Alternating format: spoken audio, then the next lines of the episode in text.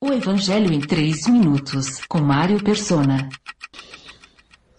Não basta construir torres para vigiar o inimigo, é preciso também cavar cisternas, como fez o rei Uzias, que construiu torres fortificadas em Jerusalém e cavou muitas cisternas, pois ele possuía muitos rebanhos na Cefelá e na planície. Ele mantinha trabalhadores em seus campos e em suas vinhas, nas colinas e nas terras férteis, pois gostava da agricultura. Isso está em 2 Crônicas 26, de 9 a 10. Algumas traduções trazem a palavra poços ou poços, mas a passagem realmente fala de cisternas, que são reservatórios de água.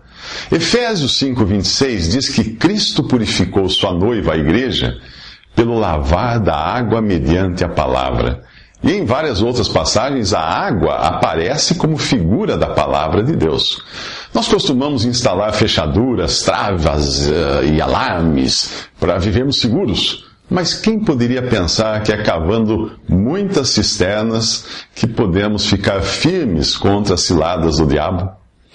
Guardei no coração a tua palavra, para não pecar contra ti, diz o Salmo 119, 11. E o Salmo 19 diz que essa palavra é perfeita e revigora a alma. Os testemunhos do Senhor são dignos de confiança e tornam sábios os inexperientes. Salmo, Salmo 19, versículo 7.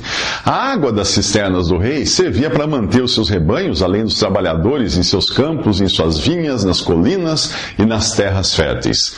O primeiro salmo diz que aquele que tem prazer na palavra de Deus e medita nela é como árvore plantada à beira das águas correntes dá fruto no tempo certo e suas folhas não murcham. Nós somos aconselhados a beber dois litros de água por dia para vivermos saudáveis, mas quanto da palavra nós realmente bebemos? Eu não estou falando aqui de volume, pois é possível ler a Bíblia inteira em menos de 100 horas corridas sem aproveitar uma vírgula. Eu estou falando de saborear, de digerir a palavra, até ela impregnar os nossos pensamentos. Proteção, vigor, sabedoria, refrigério, muito mais você encontra na palavra de Deus se as cisternas do seu coração estiverem sempre cheias dessa água pura.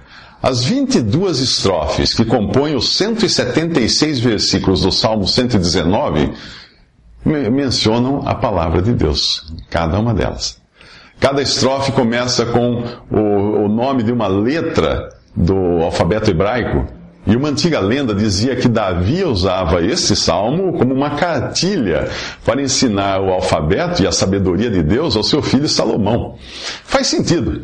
Eu aprendi a ler com uma cartilha chamada Caminho Suave. Eu não posso imaginar um caminho mais suave do que a palavra de Deus para aprender a ler, falar e pensar os pensamentos de Deus. Visite 3minutos.net. Dúvidas? Visite respondi.com.br.